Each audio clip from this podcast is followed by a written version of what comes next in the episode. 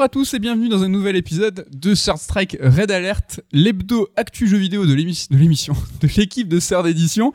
Et l'équipe de Third Edition, c'est en partie Nicolas Coursier. Nico, comment vas-tu? Ça va bien, merci. Sachant que l'autre partie devant moi est Mehdi El Kanafi. On dirait c'est qu'on est un peu cheerleader en mode comment on se lance les présentations. Mais on se juggle mutuellement. Au programme de cet épisode, on va parler de Stadia, on va parler aux surprises de Medium. Ah, c'est vrai? Ouais, c'est vrai. Je te jure que c'est vrai. Et de Olia. Je sais pas si je vais le tenir ou si je vais dire Olija, mais on dit Olia. Et avant ça, bien sûr, c'est le retour sûr qui est cette semaine un petit peu costaud. Hein. C'est vrai qu'après combien 13 épisodes, si on fait à force le cumul. Il y aura un épisode spécial retour sûr, je pense à un moment. Franchement, on pourrait y penser à faire un épisode spécial.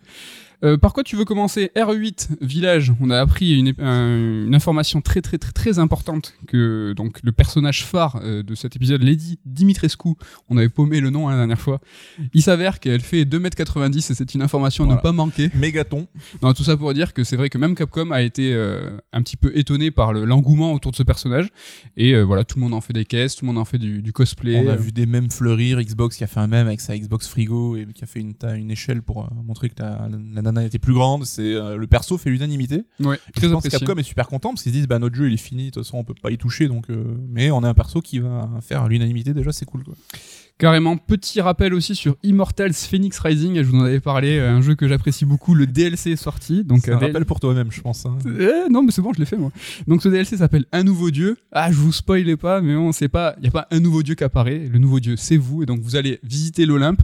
Et là, il y a déjà qu'à l'époque dans le dans le jeu de même de base, il y avait pas beaucoup d'immersion, il y avait pas beaucoup d'histoire. Là, c'est encore moins le cas. C'est uniquement du jeu, du gameplay, des énigmes, et le niveau est bien plus corsé. Ouais, j'ai entendu dire, c'est très très dur. Franchement, hein. euh, je l'ai fini. Euh, j'ai fait le premier run, euh, je, je vais m'atteler à, le, à, le, poncer à 100%. C'est pas évident. Super player. Mais c'est du, euh, mais c'est du plaisir, hein, encore une fois. N'hésitez pas. Donc c'est un DLC un peu fonction, quoi, qui apporte pas plus du gameplay, quoi, qui décline la formule. Ouais, bon, après ce qui est intéressant, c'est que voilà, c'est toi qui vas à l'Olympe, tu vas, tu vas, t'essayes d'accéder au Panthéon, en fait.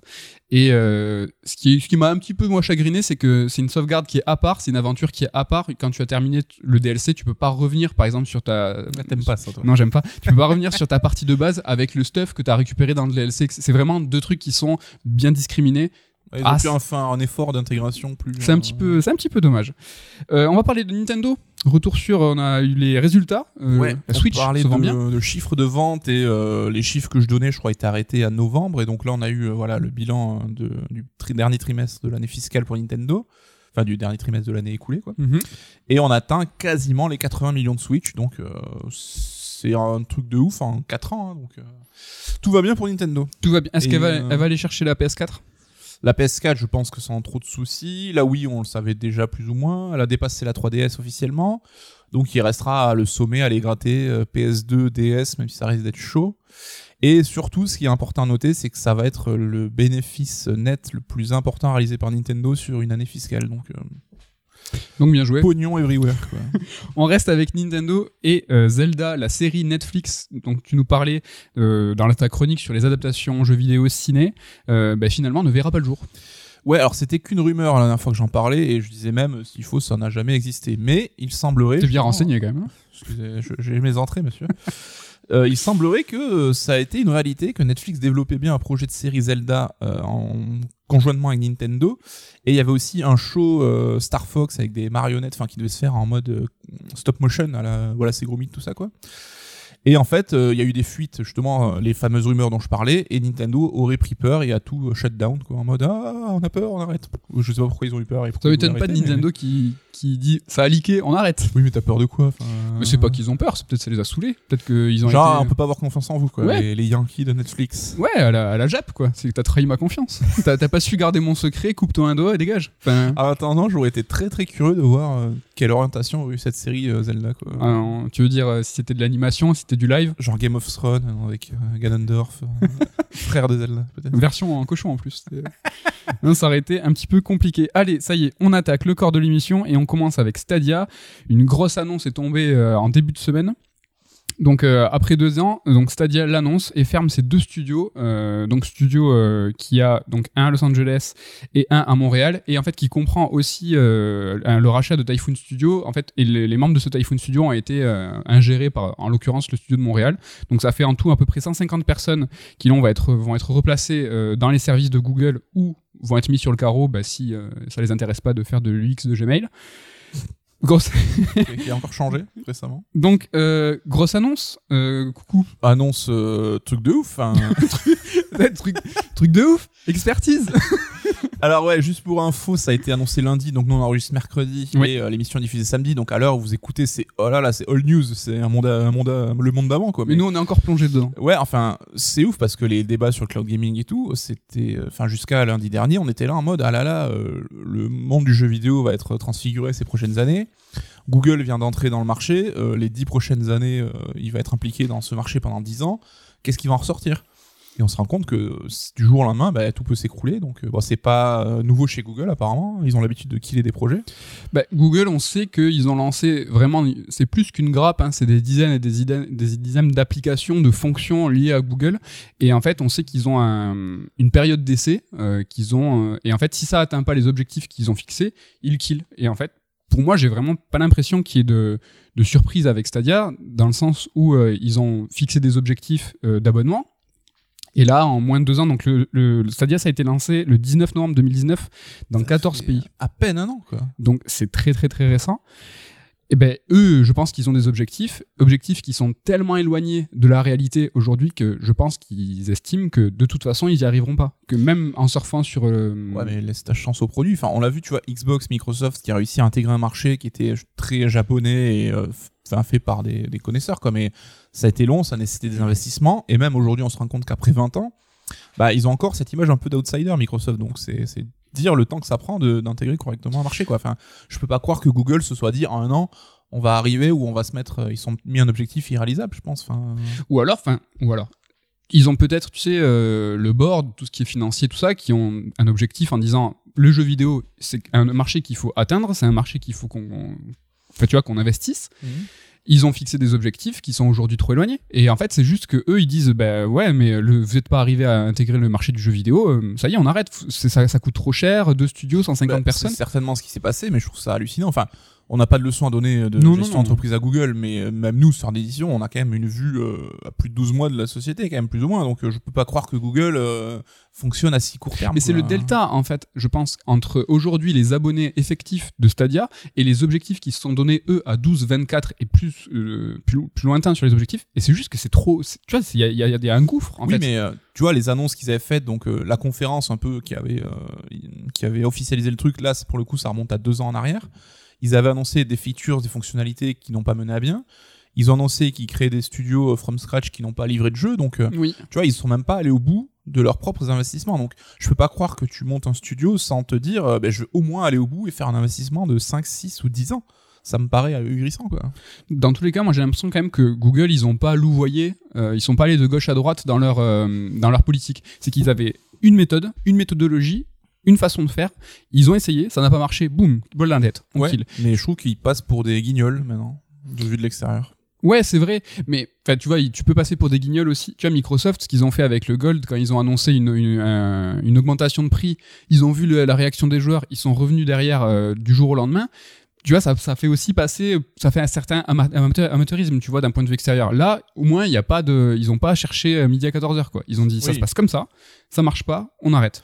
Après, on sait que Google, hein, ils sont pas là pour euh, la paix dans le monde et que nous rendent tous riches, mais t'as quand même, euh, tu vois, il y a des gens euh, qui ont quitté leur boulot pour être intégrés chez Google, il y a des mecs qui bossaient sur des studios qui ont été embauchés pour faire des jeux. Bah, il y a aucune considération pour ces gens-là, quoi, tu vois.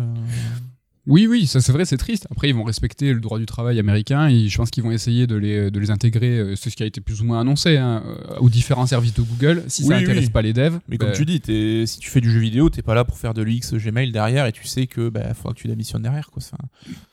Est-ce que l'offre Stadia, en fait, tu la trouves intéressante, toi Pour rappel, c'est un modèle où en fait tu dois t'abonner et tu achètes à part chacun, chacun des jeux. C'est différent, par exemple, du Game Pass où tu as un abonnement qui est fixe qui te donne accès à un catalogue de jeux. Là, c'est un petit peu différent. Tu as vraiment deux paiements distincts, ton abonnement, puis après chaque jeu à acheter. Est-ce que qu'est-ce que tu en penses de cette euh, de cette offre? Est-ce que est-ce que le bas blesse, est-ce que le bas qui blesse, il est là? Bah, le problème, c'est que cette offre, on est obligé de la comparer avec ce qui se fait ailleurs, tu vois, que ce soit la streaming musical, que ce soit euh, Netflix, que ce soit même le Xbox Game Pass dans le spécifique jeu vidéo. Ce qui fait que, comparé à tout ça, elle est pas du tout attractive, parce que déjà, tu payes ton abonnement, mais ton abonnement te débloque des jeux gratuits que on te file au compte-goutte, mais que tu choisis même pas. Mais tu dois quand même faire l'acte de payer ton jeu, ce qui est contraire à cette philosophie du Netflix euh, du jeu vidéo qu'on imagine et dont on parle depuis des années. Le souci, à mon sens, c'est que s'il faut, c'est le modèle de streaming qui permettait justement de rentrer dans les clous parce qu'on sait que le streaming en musique, bah, ça a du mal à rétribuer les artistes correctement. On sait que le Game Pass euh, et Microsoft, bah, ils sont loin d'être rentables. On voit aussi que Netflix, pour la première fois, ils ont atteint, je crois, 200 millions d'abonnés. C'est la première fois qu'ils sont à l'équilibre. C'est-à-dire qu'ils rentrent autant d'argent qu'ils n'en dépensent pour tous leurs euh, séries, leurs films, enfin pour financer les projets. Et donc Netflix, c'est une société qui a déjà plusieurs années derrière elle. C'est le leader sur en termes d'abonnés sur le streaming euh, ciné-série.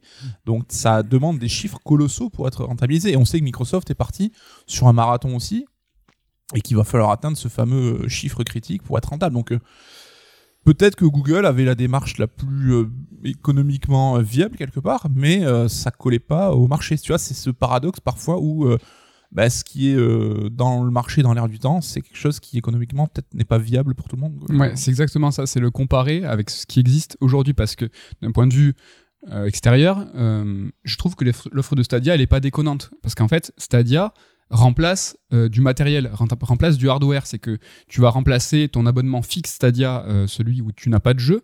En fait, ça remplace ta machine. Contrairement à Spotify, Deezer ou même Netflix, où en fait cet abonnement ne remplace pas euh, du hardware, ça remplace juste en fait euh, l'acte d'acheter un CD, l'acte d'acheter un film.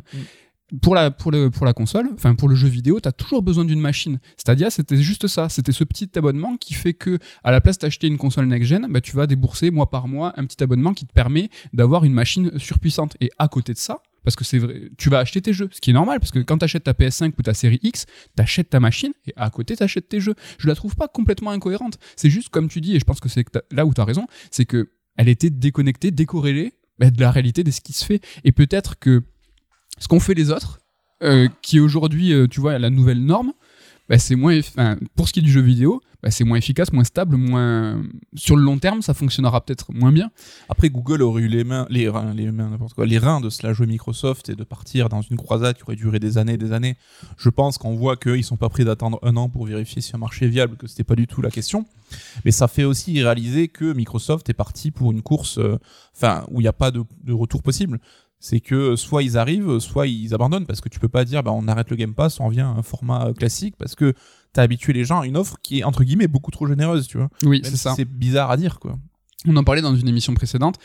Moi, j'aurais imaginé Sony, qui a un train de retard sur ce, sur ce plan-là, euh, proposer un, un équivalent tu sais, du PlayStation Now Mm. avec un abonnement fixe et comme euh, pouvait être euh, la proposé Disney Plus ou HBO Max dans d'autres pays, tu as, ton abonnement et pour les grosses sorties, les AAA, les choses où en fait euh, tu vois qui demandent un gros investissement, ben là tu vas remettre la main au panier Oui. au panier? Au porte-monnaie? Je sais pas. tu vas remettre la main euh, là où il y a de l'argent pour ben tu vois hop tu veux ton Last of Us Part 2 au moment où il sort en plus de ton abonnement PlayStation Now bah tu remets 10 balles tu remets 15 balles. Je, trou- je trouve pas ça incohérent je trouve pas ça déconnant. Sauf que bah, aujourd'hui tu as Microsoft qui a pris le- qui a pris le pas qui a pris de l'avance et qui a qui propose aujourd'hui quelque chose qui est encore plus avantageux et ça, ça crée en fait un, ça crée un précédent quoi Oui, et c'est ça. Et ça montre que Sony vraiment va réfléchir à 2, 3, 4, 10 000 fois avant de se lancer là-dedans parce qu'ils savent que tu peux, t'as pas de retour en arrière possible. Et ça montre aussi que Microsoft, c'est peut-être le seul acteur qui pouvait se permettre cette stratégie aujourd'hui, quoi. et qui le souhaitent parce que hum, Google ils ont les reins de le faire c'est juste qu'ils ont décidé de, de, de limiter la casse et que c'est pas c'est pas quelque chose qu'ils veulent investir au point alors pas de mettre en péril mais d'avoir un certain une- un pourcentage de perte ils ont dit bah non ça je pense que c'est tout con hein, c'est que le truc est critique c'est rentré dans la zone rouge euh, de, de leur tableau Excel C'est- Ouais, mais ça et- montre une gestion. euh, Enfin, je trouve ça assez ahurissant vu de l'extérieur. en rentrant un petit peu euh, dans le détail, est-ce qu'on peut se demander que leurs deux studios là de, de Stadia, que le, tout ce qui est le versant édition, en fait, le fait qu'ils aient euh, développé ça en même temps que le lancement et pas assez en amont, est-ce que le problème il viendrait pas de là, d'avoir lancé simultanément le lancement du service et le lancement des, studios Est-ce qu'il n'y a pas un problème là? Bah, là aussi, c'est une décision incompréhensible, quoi. C'est que tu lances ton service en disant, hé, regardez, on vient juste de poser les premières briques des studios qui vont alimenter notre service en contenu exclusif dans 4 ou 5 ans. Enfin, c'était complètement nul. Si, surtout si Google ne voulait pas investir à long terme, c'est quelque chose qu'ils auraient dû lancer en amont. euh. Enfin, je pense qu'il a manqué à Stadia de manière générale, tu vois. Peut-être un, deux ou trois ans de sorte de bêta, parce qu'on voit que là, même euh, le service est presque en bêta parce que toutes les fonctionnalités sont pas terminées qui aurait laissé euh, le temps aux gens de s'habituer au service, de découvrir un peu comment ça marche, au jeu de se faire euh, se développer. Mais là, oui, enfin, les studios ont été, euh, tu dis ça, moins, Est-ce que- moins d'un an. Est-ce que euh, tu veux pour rappel donc par ouais. exemple le studio de Montréal, euh, il a été lancé en octobre 2019, donc celui de, de Jeux de Raymond, et celui de Los Angeles c'était en mars 2020. Et le, et le projet s'est lancé le 19 novembre 2019. Et là, t'as même pas un prototype de jeu. Enfin, ils en sont au balbutiement. hein. Ils ont à peine euh, fini de peindre les locaux, quoi. Ces, ces studios de jeu, c'est c'est dingue. Non, franchement, c'est. Est-ce qu'ils étaient trop confiants? Qu'il Je a pense que euh, là, tu vois, on le voit avec euh, Amazon aussi, le versant Amazon jeux vidéo, mais euh, le côté développer des jeux, tu vois. On voit qu'ils galèrent de ouf avec leur moteur, avec leur projet. C'est que tu peux pas débarquer dans le jeu vidéo en foutant tes pompes sur la table et tout en dégueulassant la, la table basse, quoi. C'est que c'est un marché qui est compliqué, qui a aussi ses règles, qui a un peu sa ligne de conduite et que c'est pas aussi facile que ça en a l'air, quoi. Donc en fait, à Stadia, si je comprends bien, c'est pas l'argent qui manquait. Tu viens de dire peut-être que c'est le temps qui manquait? Est-ce que le temps en amont, ils auraient dû prendre plus le temps? Ah, ils auraient pu s'offrir le temps, je pense. Que, Ils se l'offrir, ouais. Le temps, tu te l'offres euh, si tu veux. Enfin, Est-ce qu'on peut parler de manque d'expérience? Parce que ils ont fait les choses pas trop trop mal, tu vois? Le, le studio de Montréal, c'était quand même euh, Jade Raymond, qui était euh, qui, qui est pas n'importe qui, qui est passé par Ubisoft, Electronic Arts. Et l'autre studio, celui de Los Angeles, il a été mon- monté autour de Shannon Subtil, et donc c'est l'ancienne de Santa Monica. Enfin, c'est deux personnes qui sont euh, hautement expérimentées, Mm. Qui, ont l'habitude de la gestion de gros projets. Euh, évidemment que eux en interne ils ont ils sont pas dans le jeu vidéo mais ils ont fait les choses dans le bon sens en recrutant des personnes de, quali- de, de qualifiées qualité ouais. Et d'ailleurs, euh, la nana de Sony Santa Monica, on la voyait pas mal dans le documentaire sur la making of de, du God of War 2018. Et euh, on voyait que c'était quelqu'un qui savait gérer un studio et qui avait de l'expérience dans le domaine. Et Jade Raymond, pareil, ça fait depuis euh, qu'elle a un peu délaissé la prod avec Assassin, où elle était vraiment spécialisée quelque part dans monter de nouveaux studios. Il y avait Ubi Toronto, Oui. EA Motive. Alors pour le coup, euh, vraiment euh, petit côté chat noir, manque de bol, c'est que bah, elle arrive plus à livrer les jeux dans lesquels, euh, enfin qu'elle lance dans les studios qu'elle lance quoi. Donc Elle a pas de chance. Franchement, elle a pas de chance. bah là, je pense que oui, mais Tu vois, comme tu dis, là, quand elle était chez Motive, elle était quand même chargée de Visceral Games. Quand elle était en projet euh, Star Wars avec Amy Hennig, enfin, elle était pas là au bon moment, quoi. Tu vois. oui, là, je pense honnêtement qu'on peut pas lui reprocher grand chose. Elle a fait son taf de créer le studio et puis si on te coupe les vivres, on te coupe les vivres. hein. Mais euh, ouais, ils avaient pris les peut-être les bonnes personnes encore que. On va parler de Phil Harrison peut-être. Ouais, écoute, vas-y, je, je, je nous le gardais pour la fin. Ce bon filou. euh, Alors lui, si c'est pas un chat noir, c'est peut-être juste s'il fout la personne la plus incompétente du monde quoi. le pauvre. Donc, pour rappel, euh, monsieur euh, Phil Harrison, il a quand même intégré Gaikai, le board, donc le conseil administratif de, con- de, de Gaikai, donc cette plateforme qui a été en- par la suite vendue à Sony et qui sera les, les fondations de PlayStation Now. En 2010, donc deux ans avant le rachat de Sony, c'était quelqu'un qui était normalement renseigné sur tout ce qui est versant cloud, euh, tout ce qui était l'avenir du jeu vidéo Ouais, c'est pour dématérialisé. ça qu'ils l'ont débo- enfin, embauché, je pense. C'est pour ça qu'ils l'ont pris. euh. Ouais, mais ce mec, tu vois son CV. Alors là aussi, hein, forcément, sans lui taper dessus parce qu'il y a des, choses qui le dépassent et c'est pas lui non plus qui décide de tout. Mais le mec a fait partie de Sony, donc le versant jeu vidéo PlayStation au pire moment de la PlayStation, donc la PS3. Il a fait partie de Xbox au pire moment de l'histoire de Xbox, donc euh, le lancement de la Xbox One. Ah, le mec, tu te dis, bon, ça commence à faire quoi. Euh, soit c'est le mec le plus malchanceux du monde, euh, soit c'est vraiment un blaireau quoi. Ouais, les pauvres. Moi, j'ai envie de les défendre un peu. Qu'ils soient juste euh, affaire de, de malchance. Ce Stadia, j'ai envie de te parler de la suite. Qu'est-ce que tu penses que cette plateforme Stadia, euh, qu'est-ce qu'est l'avenir on lui réserve? Est-ce que le service va être euh, vendu? Est-ce que le service va être loué? Euh, Donc, je l'ai rapidement évoqué tout à l'heure, Gaikai, donc le service de David Perry, donc qui a été racheté euh, par Sony en 2012 pour créer euh, PlayStation Now. Donc, il est vendu à 380 millions quand même. David Perry, toujours dans les bons coups. Il se met bien. Monsieur Earthworm Jim quand même, euh, rappelons-le. Euh, Sony en 2015 avait racheté OnLive, hein, rappelez-vous OnLive, hein. ils l'ont racheté pour le killer, donc on le prend, on lui met une balle dans la tête, on récupère deux trois trucs, des brevets tu dis Apparemment, c'était une histoire de brevet pour s'assurer, euh, parce qu'il y avait des bisbilles entre OnLive et euh, Gakkai, qui étaient les deux concurrents de l'époque, pour le coup. Mais Sony récupère du coup les deux. Voilà, comme ça, Ce- pas de jaloux. euh, comme ça, pas de brevets. jaloux.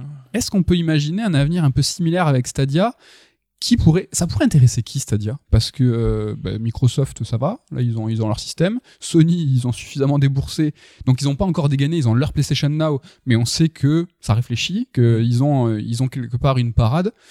Ce Nintendo, allô Le souci entre guillemets, c'est que OnLive et Gakai, c'était un peu des précurseurs de, au niveau de la techno et tout, parce que ça remonte à 10 ans en arrière, pas, pas, On parle de, là, on parle de 2012 quand même. Ouais.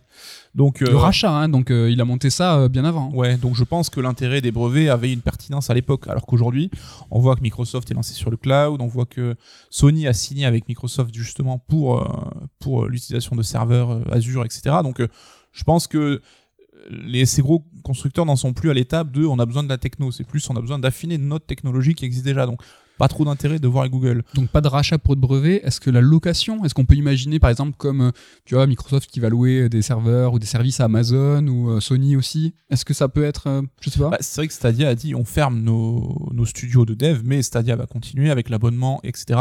Et on va essayer de louer en marque blanche, entre guillemets, notre techno pour le cloud.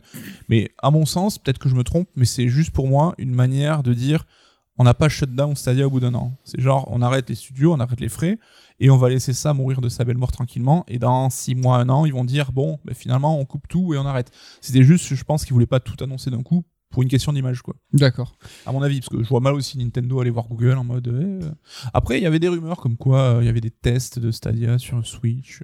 Bon là là, il y a des tests de, de- du Game Pass aussi sur Switch. hein. Il y a de- on teste Oui, tout sur euh, Switch. J'ai toi mes rumeurs, tu vois, je parle de série Zelda Netflix. euh, Oui, mais c'est à cause de toi. Ça fuite et après ça vexe Nintendo.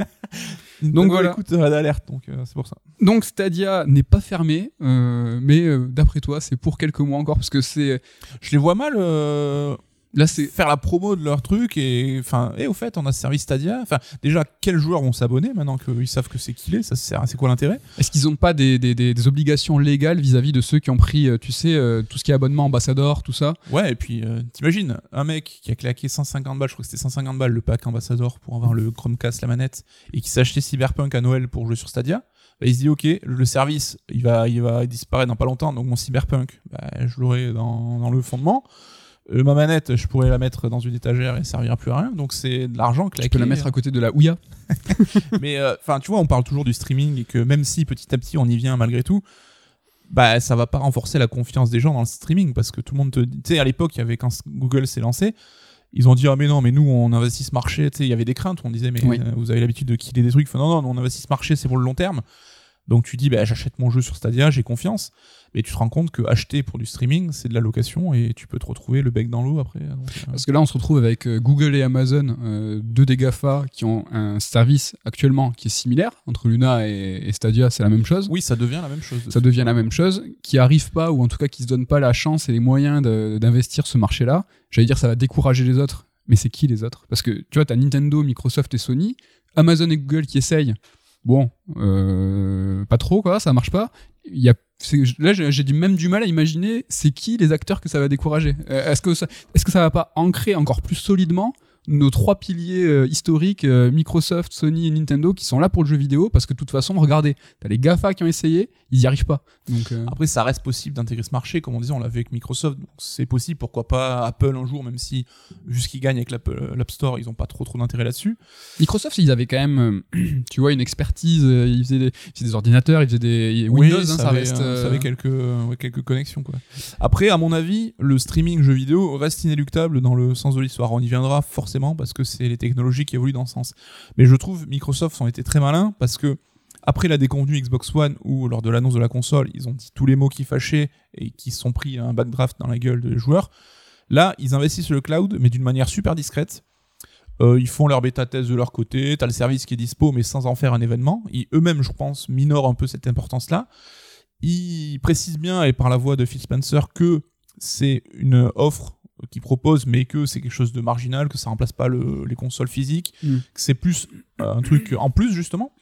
Et à mon sens, c'est la bonne façon de faire parce que on sait que les joueurs sont très conservateurs et on n'aime pas quand on nous impose quelque chose, tu vois.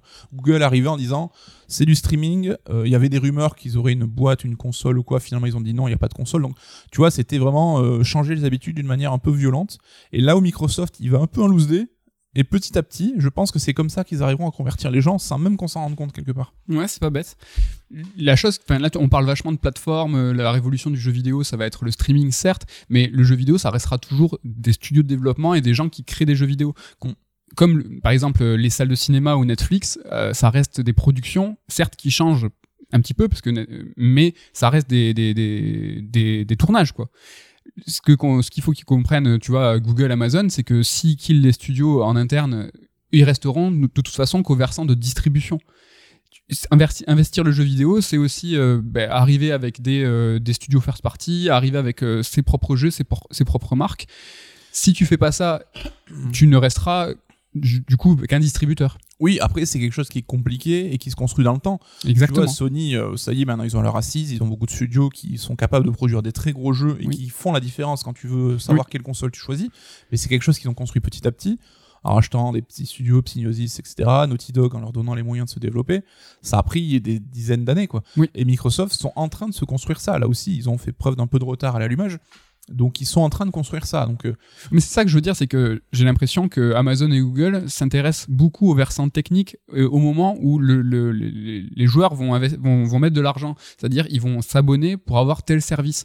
Mais tant qu'ils vont pas avoir proposé quelque chose de différent, quelque chose, justement ces fameuses exclusivités, mm. rien euh, ne, n'attirera les joueurs plus que euh, là où ils sont déjà, c'est-à-dire chez Nintendo, chez Microsoft et chez Sony. Oui, c'est vrai qu'en l'état, enfin toi comme moi, on n'a jamais eu envie de s'abonner à Stadia, même pour essayer, ne serait-ce que pour essayer.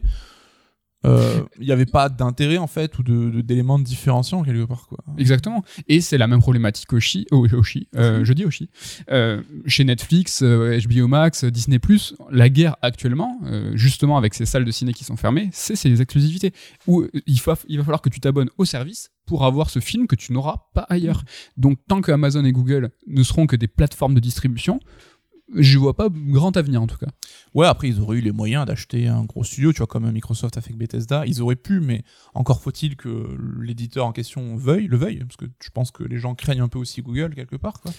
Ouais, mais rappelle-toi les débuts quand Microsoft a dit ouais moi aussi je rachète des studios, ils rachètent Rare, bah, ils ont tué Rare quoi. Oui. C'est que même si quand tu rachètes, il y a toujours tu vois comme s'il y avait une philosophie du jeu vidéo, il y a, l'univers du développement, c'est quelque chose qui est propre à cette industrie, quoi. Et tu peux pas arriver avec tes gros sabots en disant je rachète et puis ça va se passer comme ça. Bah, c'est comme tout euh, diversification pour une entreprise, faut y aller avec humilité et en ayant étudié et compris le marché que tu investis. Euh, si tu arrives, comme on disait, avec tes pompes dégueulasses et que tu mets les pieds sur la table, bah, ça fait envie à personne, quoi. Voilà, voilà pour Stadia. Est-ce que Stadia est presque mort On vous laisse maintenant euh, répondre et nous donner ah, votre bah, avis. Pour moi, ça y est, c'est dead. Hein. Ça y est, le coup près est tombé pour Nicolas Coursier. Je suis, je reste ahuri de la vitesse à laquelle ça allait. Quoi. C'est allé très vite. On va passer à Medium, un jeu, je pense, qu'on vous parle et on vous tease. Depuis le premier ad d'alerte, je pense qu'on en parle. Je pense, ouais, c'est possible. Parce qu'on avait très très envie d'y jouer. C'est quelque chose qui nous branche à fond. Medium, c'est quoi? C'est le nouveau jeu de la Blue Earth Team, à qui on doit entre autres donc Layers of Fear 1 et 2, Observer et Blair Witch. Ouh, coucou, il fait un, pouce vers le bas pour Blair Witch. Donc, ce studio revient avec The Medium, une exclue Xbox Series X pour les consoles, aussi disponible sur PC. Et comme à leur habitude, c'est un jeu d'horreur. Donc, premier point, on met les pieds dans le plat. Qu'est-ce que c'est que ce jeu? Comment ça se joue? Est-ce qu'il n'y a pas un petit feeling rétro là-dedans? Bah, je pense que c'est pour ça que le jeu nous branchait à la base. Alors juste pour euh, un peu tempérer les ardeurs, parce que c'est vrai qu'on a contribué à faire monter cette hype parce qu'on était chaud pour le jeu, mais son statut de première exclusivité Xbox Series l'a placé sur le radar des joueurs à un niveau qui était peut-être un peu disproportionné par rapport à ses propres ambitions. Tu vois, Bluebird Team, ça reste un studio modeste, je crois qu'ils ont une centaine d'employés, et ils n'ont pas ni le pédigré ni les moyens, et c'était même pas du tout leur ambition, de faire l'équivalent d'un Demon Souls ou Spider-Man Miles Morales pour PlayStation. Donc euh, si vous n'avez pas encore joué au jeu, tempérez vos ardeurs à ce niveau-là.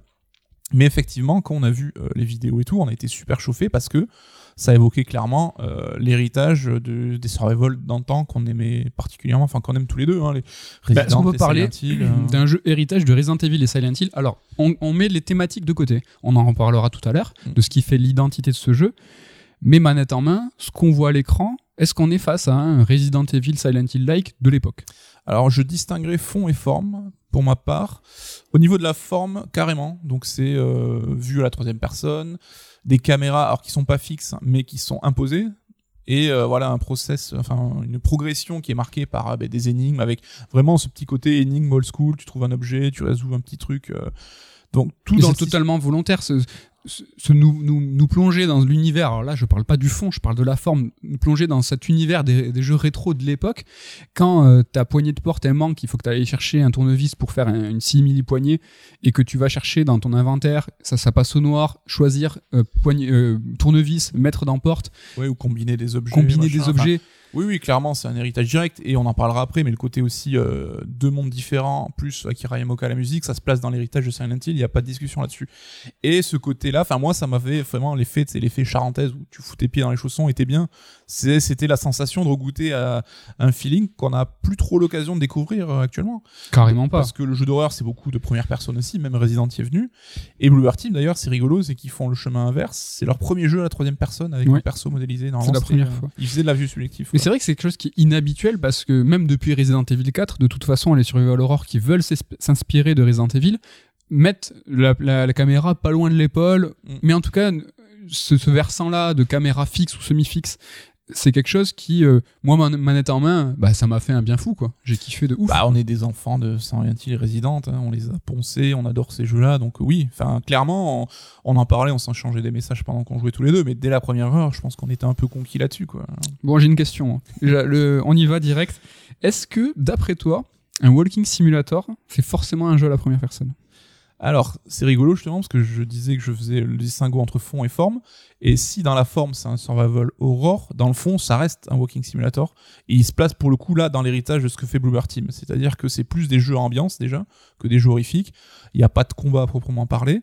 Il Et- C'est ça. Et Walking Simulator, qui était justement, comme tu le disais, l'apanage des jeux en première personne, on en parlait un petit peu la semaine dernière avec Visage, bah ça montre que non, ça peut aussi être à la troisième personne parce que... euh, On s'est pas concerté. Mais euh, je pense qu'on est d'accord, Medium, ça Ah non, reste mais- un jeu d'ambiance, ça reste un Walking Simulator. Mais il y a plein, tu, tu- tu les as, tu les as notés. Pour moi, franchement, cl- clairement, The Medium, c'est un walking sim à la troisième personne. Tu en as cité quelques-uns. Il n'y a pas de confrontation. C'est un jeu qui est très lent. Des énigmes qui sont assez simples. Ouais. C'est un jeu qui est court. C'est un jeu Il avec. fait quoi, 8 heures hein? Ouais, il n'y a pas de HUD. C'est un jeu qui est très narratif. Tous ces points, mis bout à bout, si je vous donnais euh, cette description, ça vous ferait penser à un walking simulator. Et tout simplement, est-ce qu'on se pose la question, est-ce qu'un walking sim, parce qu'il y a le côté sim, simulation, c'est forcément quelque chose qui est très immersif à la première personne? Ben, j'ai pas l'impression. Parce qu'avec du recul, quand je jouais à The Medium, vraiment, j'avais l'impression que. Tu vois, tu l'as dit, euh, le Team, ils ont toujours fait des jeux à la première personne. Là, ils ont fait un jeu à la troisième personne, mais ils ont gardé la philosophie de leur, de leur développement Mm, passé. C'est ça. Donc là aussi, tempérez vos attentes. hein. Comme nous, si la forme évoque un survival à l'ancienne, on est plus dans l'héritage des jeux Blue. Il faut bien le savoir avant de commencer à jouer. Mais tu vois, j'ai vra- vraiment l'impression qu'ils ont voulu faire quelque chose qui était plus cinématographique et ils ont pris ça, tu vois, un peu au pied de la lettre. Ils ont dit, on va faire des jeux comme à l'époque, enfin comme à l'époque, à leur époque, hein, tout ce qu'on a fait, Layers of Fear, Blair Witch, Observer, mais on veut faire un truc un peu plus cinématographique. Ah, on met des angles de caméra. Tu vois, comme s'ils avaient pris au premier au, pi- au pied de la lettre leurs propres ambitions. Peut-être qu'ils s'entraînent. Peut-être qu'ils s'entraînent. Ah bon, t'inquiète, on va, on va en parler. Euh, Il y a un truc aussi qui fait très Walking Sim et qui fait pas vraiment, euh, je trouve, euh, jeu de l'époque, c'est qu'il n'y a pas des gros allers-retours. C'est un jeu qui est extrêmement linéaire, Ouais. linéaire mais dans le bon sens du terme. C'est un jeu qui est très, très moderne. Il n'est pas labyrinthique, il n'y a pas de backtracking. C'est Souvent, l'objet correspondant à une énigme qui est dans la pièce en elle-même ou voir la pièce à côté, mais jamais plus. Et il arrive souvent que bah, le jeu te bloque ta progression quand tu évolues. Tu peux plus revenir en arrière. Tu vois, c'est pas un environnement que tu vas arpenter comme un manoir ou l'hôpital dans Silent Hill. C'est clairement, tu as ce côté euh, linéaire, comme tu le dis. Alors Ken, attention, tu vas péter un câble. Toi, rappelle-toi dans donc je m'adresse directement à Ken hein, qui nous écoute. Mais euh, dans Last of Us, rappelle-toi, il, il pétait un câble quand parce qu'il disait là, je vais passer un point, euh, Ah d'es- oui, oui, un point euh, d'étranglement. Et Alors là, après, je joue pas, je joue pas au jeu. Ouais, parce que t'as des points d'étranglement, t'en as toutes les 5 minutes et tu peux plus revenir en arrière parce qu'en fait, t'es dans une section où tu vas avoir ton énigme et une fois que tu auras résolu ton énigme, tu vas aller de l'avant. Alors juste pour info, c'est un raid alert, donc on va pas spoiler les médiums. hein. Vous pouvez l'écouter sans crainte, on reste sur de l'actu pure. Et si vous avez écouté l'émission de la semaine dernière, c'est marrant parce que c'est tout le contraire de visage en fait. Au terme C'est l'anti-visage quoi. Enfin, euh, L'accessibilité euh, des objets faciles, lisibles. linéaire mais où tu comprends ce qu'on te demande, euh, troisième personne versus première personne, facile versus difficile, euh, pas flippant versus flippant, on on y reviendra. Mais tu vois, le, le truc qui m'a un petit peu dérangé, un tout petit peu, c'est que dans les Resident Evil et les Silent Hill de l'époque, en fait, tu arpentais vachement les, les lieux, tu les connaissais, et en fait, tu te réappropriais l'espace. Mm. Là, dans The Medium, tu t'appropries jamais l'espace. Donc, tu as la première section du jeu qui, s'appelle- qui, qui se passe à Niwa, donc c'est une, une station balnéaire de, de Prolo. Et, ben, cette station, je la connais pas. J'arriverai pas à m'y repérer parce qu'en fait, le jeu est extrêmement linéaire et euh, t'accompagne à chaque fois euh, très, de façon très fluide. Il n'y a pas de map par exemple. Il n'y a pas de map, mais moi ça me dérange pas parce que je trouve que ça contribue au flow tu vois on bloque on bloque jamais Oui, tu oui. bloques jamais sur un alors, entre guillemets tu vois sur un combat tu, tu bloques jamais sur une énigme elles sont très elles sont très simples tu bloques jamais sur l'environnement dans le sens où tu te perds jamais tu vois l'exploration c'est clairement tu vois c'est pas un enjeu Bah, les ça- objets ils brillent très fort ils sont distribués tu vois les objets ils sont distribués Contrairement Ouf. à visage, là aussi. contrairement à un visage. Mais tu vois, ils les, les objets ils sont toujours distribués dans le bon sens et dans ton flot de jeu. Mm. Moi, ça m'est arrivé plein de fois de résoudre une énigme. Presque, j'ai même pas compris ce que j'ai fait, ce que je faisais parce que en fait, le jeu m'avait distillé les objets parfaitement Ouais. et j'arrivais devant je fais ah putain la porte elle s'ouvre j'ai fait ah putain mortel et j'ai même pas eu le temps de comprendre contrairement à des Resident Evil et Silent Hill de l'époque où t'avais une vraie réappropriation de l'espace et tu, tu, tu, tu devais un petit peu, tu vois, connaître par cœur euh, les lieux, te dire ah putain mais oui c'est ce rouage que j'ai retrouvé là-bas, je vais revenir. Là c'est pas le cas. Oui, et surtout que le fait qu'il n'y ait pas de combat, tu sais que tu as des zones de sécurité où tu peux faire ton énigme sans te mettre la pression et donc prendre le temps qu'il faut. Donc, enfin, je, c'est pas péjoratif ce que je dis, mais c'est un peu le survival pour les nuls quelque part, tu vois, une sorte d'initiation entre, euh, tu vois, le Walking Dead et le survival horror, une sorte de, de, de, de point qui fait la jonction entre les deux quelque part. C'est trop marrant que tu te dises ça parce que presque j'allais dire est-ce que c'est pas un survival horror pour toi? Mais Non mais tu sais on, on insiste vachement avec euh, avec toi Nico dans les précédentes émissions avec le flow et le quality of life. Ouais. On vous saoule pas avec ça parce que c'est quelque chose qui nous plaît, bien que c'est quelque chose qui te plaît beaucoup à toi, mais c'est parce que quelque chose c'est deux points qui sont extrêmement importants sur le jeu vidéo moderne avec le monde ouvert. Mm. Si on devait faire une émission monde ouvert, flow et quality of life, je pense qu'on pourrait on pourrait en faire 4 heures, on pourrait en faire un bouquin. C'est pour moi C'est hein. quelque non mais c'est quelque chose qui est fondamental de ce qu'est le jeu vidéo moderne, tu vois. Et le quality of life, le flow mis bout à bout, ça donne médium et en fait ça se résume à pas perdre son temps.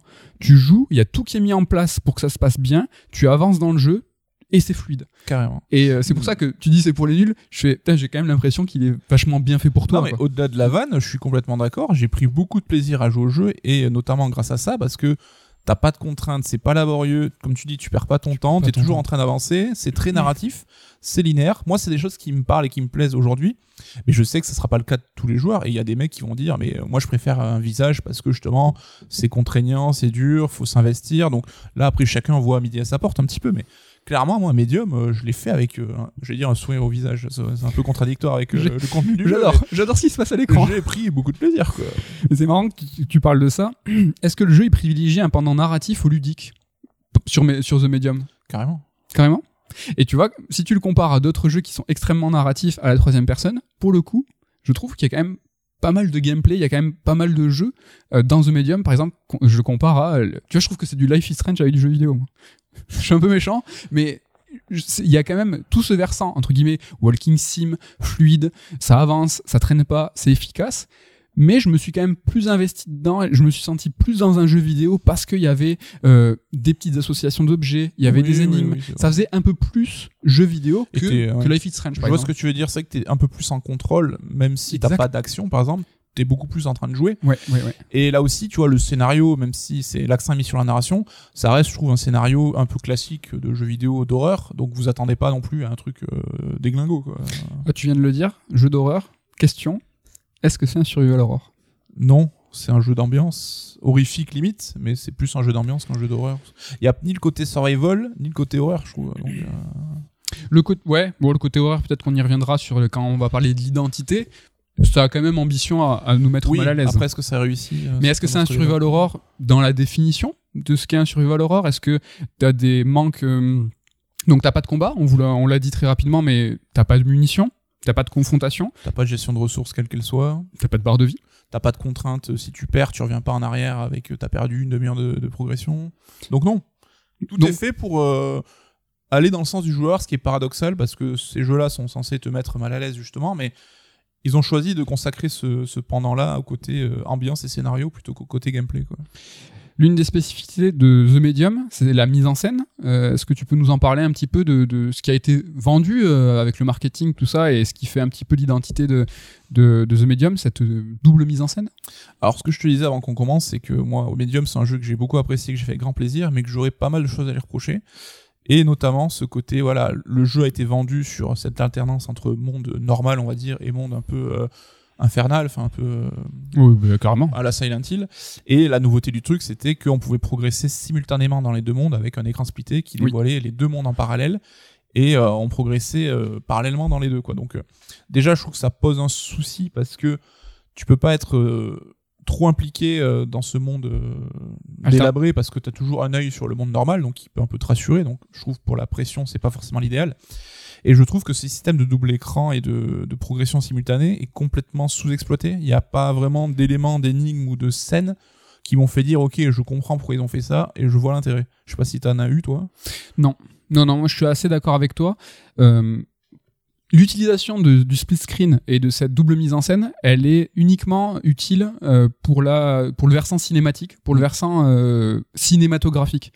Ils l'ont pas exploité pour le, pour le jeu vidéo, je trouve. c'est quand même dommage quoi et euh, donc euh, parce- par exemple ce qui est un peu bizarre c'est que si dans le monde normal t'as une porte qui est fermée ben, dans le monde euh, altéré même si euh, tu pourrais passer en théorie t'es bloqué parce que la porte est fermée dans le monde réel Bah, pour le coup, il y a une petite feature de gameplay qui te permet de sortir de ton corps. voilà donc ça c'est euh, le côté un peu stress c'est que quand tu fais ça ben, t'es limité dans le temps parce qu'il faut te dépêcher sinon ton enveloppe se désagrège donc tu peux quand même explorer euh, de cette manière là mais ça reste limité Mais c'est le seul truc qui est lié vraiment au jeu vidéo, euh, au gameplay, euh, avec cette double mise en scène. Parce que sinon, c'est uniquement lié à la cinématographie. Et pour le coup, moi, ça m'a assez intéressé. Parce que quand tu joues, comme tu l'as dit, c'est assez, basique, mais des, fois- ce, split- screen et cette, double mise en scène, elle est aussi dans les cinématiques. Et ça, j'ai trouvé ça vraiment très efficace parce que tu as une vraie double mise en scène. C'est que tu as des angles de caméra qui sont différents quand, par exemple, le personnage principal va s'exprimer, va s'adresser à, un autre personnage qui est en face de lui. Dans le monde normal, le personnage est invisible. Dans le, monde altéré, il est bien en face de lui. Et tu as vraiment tout un travail du placement de la caméra simultané.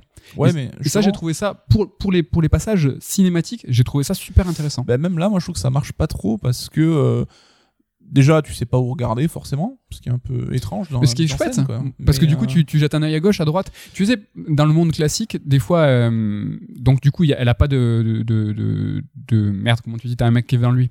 T'as pas de- d'auditoire, t'as pas de, t'as la personne qui est devant toi, elle est pas là. interlocuteur. D'interlocuteur, pardon. Et des fois, il y a des, elle le prend dans ses bras et tout ça. Et j'ai Ouais, trouvé, justement, ça se fait ridicule, je trouve. Ouais, mais je trouve que le poids, des fois, il a été bien été mis. Tu vois, des fois, elle, elle prend les personnages dans ses bras et j'ai l'impression que ils ont bien retranscrit le fait que euh, il y, a- il y a du vide, mais elle sent quand même quelque chose. Ouais, mais c'est vrai que comme tu dis, si tu discutes avec quelqu'un dans le monde altéré, par exemple, d'un moment t'as une petite fille qui joue avec un ballon, Voilà. mais dans le monde classique, tu verras un ballon voler dans l'air tout seul, bizarrement. Enfin, moi je trouve que ça marche pas justement, ça, ça, ça me sort de l'immersion. Ouais, je comprends. quoi. Moi, j'ai trouvé ça intéressant pour le, le défi cinématographique de faire une double mise en scène. Même au cinéma, c'est quelque chose qui est un petit peu rare. J'ai vu un film euh, qui, qui parle un petit peu de ça, s'appelle J'irai mourir dans les Carpates. Donc, euh, c'est un documentaire de Antoine de Maximi, Mhm. euh, donc qui est, qui est super marrant, qui reprend en fait le principe de J'irai dormir chez vous, mais là, c'est une connerie où en fait, il va dans les Carpates et il y a des vampires. Et il est, il est rigolo ce film. Et c'est un des rares films où vraiment, t'as une multi, enfin t'as plusieurs mises en scène en même temps parce que t'as la caméra qui le filme, t'as la caméra qui, euh, qui filme son visage et t'as la caméra qui filme un petit peu le- l'extérieur. Et en fait, quand ils ont fait ce film, ils ont dû penser à 360 degrés la mise en scène. Et là, c'est ce qui s'est passé dans The Medium, c'est que quand ils ont réfléchi la mise en scène, ils ont dû réfléchir la mise en scène du monde classique et la mise en scène du monde altéré. Et pour chaque scène, t'as une, t'as vraiment deux euh, storyboards, deux scripts. Mm. Et ça, j'ai trouvé ça euh, assez rare dans le cinéma et encore plus rare dans le jeu vidéo, donc assez intéressant. J'avoue que j'ai préféré la mise en scène in-game avec cette caméra justement qui te suit mais qui est imposée, où ça donne des angles et des panoramas assez intéressants, que je trouve plus intéressants que les cinématiques en tant que telles. Mais tu parlais tout à l'heure de caméras fixes et de caméras. euh, Enfin, c'est c'est pas tout le temps des caméras fixes. Des fois, t'as vraiment l'impression que t'as un travelling, t'as la caméra qui est sur les rails qui te suit, donc qui donne un aspect un petit peu plus moderne que les Resident Evil de C'est à la l'époque. Code Veronica quoi. Pour Ouais, ouais, c'est ça. Mais j'ai trouvé que les angles de caméra, ils étaient très beaux, très esthétiques. Les fixes, ils avaient beaucoup de sens. T'as vraiment des fois des, des angles de caméra où, euh, par exemple, tu vas avoir, euh, ils sont surcadrés. Mm. Donc, tu vas avoir ta caméra qui est dans une fenêtre et qui va vraiment te donner ce sentiment euh, d'enfermement. Et t'as pendant 3-4 caméras fixes des cadres surcadrés. Et t'as vraiment, tu te dis, ah putain, là, j'étouffe. Et le, le dernier euh, plan qui va te permettre de sortir de l'énigme, qui va te permettre de sortir du plan. Là, justement, t'as pas un surcadre, t'as peut-être, tu vois, un, un- angle de fuite ou euh, la caméra qui n'est plus dans, dans une fenêtre, et là qui te dit le langage cinématographique, c'est bon, t'es sorti Mm. de, t'es sorti de ton énigme, t'es sorti de ton gouffre, et ça, j'ai trouvé, je les ai trouvés très travaillés et très esthétiques. Après, bon, mise en scène one one quoi, mais Oui, ah, pour un sûr. studio qui découvre quelque part la vue 3D, donc euh, la mise en scène par la caméra, hors la vue subjective, c'est plutôt réussi. quoi. Et c'est marrant, ouais, tu dis euh, one on one, c'est presque très scolaire, tu vois, le surcadre pour l'étouffement, à un moment t'as des raccords dans l'axe pour te montrer la solution de l'énigme, t'as le cadre hop, le, le, le raccord dans l'axe dans le, suivant pour te dire c'est là qu'il faut que tu regardes. C'est scolaire, mais j'ai trouvé ça plutôt, plutôt effi- efficace. Oui, oui, oui. Après, c'est vrai que là, on est quand même euh, servi dans le jeu vidéo où maintenant la mise en scène, c'est quelque chose qui est connu et maîtrisé. C'est plus comme à l'époque. Et de pas avoir le contrôle de la caméra, je trouve que ça change. Ça Ah, fait bizarre. ça m'a fait pla- ben, s'est- moi, ça m'a fait plaisir. euh, ouais. ça m'a fait plutôt, euh, plutôt plaisir. Donc, euh, cette double identité, cette, double mise en scène qui contribue à l'identité du jeu vidéo, de The Medium. Il y a aussi tout l'aspect technique qui vont, qui, qui va, qui, euh, en fait, lui donner son caractère singulier. On n'est pas face à un triple A. Tu l'as précisé tout à l'heure. Euh, on n'est pas, c'est pas Cyberpunk, c'est pas Last of Us. Non, c'est efficace, mais vous attendez pas une claque technique, quoi qu'il en soit. Après, peut-être que faire tourner les deux mondes en parallèle, techniquement, ça demande euh, quelque chose de puissant. C'est pour ça que le jeu d'ailleurs est exclu euh, Series, Xbox Series et gros PC. Après, non, c'est joli, ça fait le taf. Mais Esthétiquement, pas- est-ce que ça t'a plu? Direction, la direction artistique, est-ce que t'as plu? Alors j'avoue, bon là c'est complètement subjectif, mais euh, j'ai pas été emballé de ouf. Euh, ce fameux monde altéré, je trouve qu'il est ni effrayant ni fascinant. Tu vois, tu peux avoir toujours cette. euh, c'est un équilibre entre ouais. les deux. Et il faut que même dans l'horreur, ça puisse avoir un côté attrayant malgré tout. Moi, j'ai pas trouvé ça dingue. Alors, c'est inspiré d'un peintre très connu dont j'ai oublié le nom, parce que là on je voit. l'ai- je l'ai bouffé ouais, avec C'est ça. même cité euh, dans le générique, hein, ils disent clairement. Donc, il a cité Silent Hill, mais franchement, faut le dire, c'est du Silent Hill like, mais 2000. Oui, mais en beaucoup moins réussi, moi je trouve. euh. Oui, oui, c'est vrai, je, suis- je suis d'accord, mais enfin, tu peux pas nier la paternité. euh, Non, ils ont repris le même délire et de toute façon ils s'en cachent pas non plus. Hein, mais Même au niveau du scénario, on va pas vous en dire plus, mais enfin, tu reçois un appel d'une petite fille euh, qui t'appelle euh, dans un lieu que tu ne connais pas, oui, oui, où le mal-être, où les sévices de l'époque prennent forme.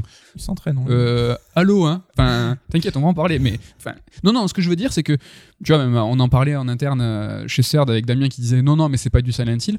Euh, certes, c'est peut-être pas du Silent Hill réussi, mais c'est, enfin, laisse tomber quoi. Oui, il marche clairement dans cette trace-là. Et même, alors, c'est c'est pas un spoiler parce que ça a été dit dans la com, mais les seules scènes un peu d'action stressantes, c'est qu'en gros, on va jouer à cache-cache avec une créature. Donc là, pensez un peu à un truc à la Némésis, quoi, quelque part.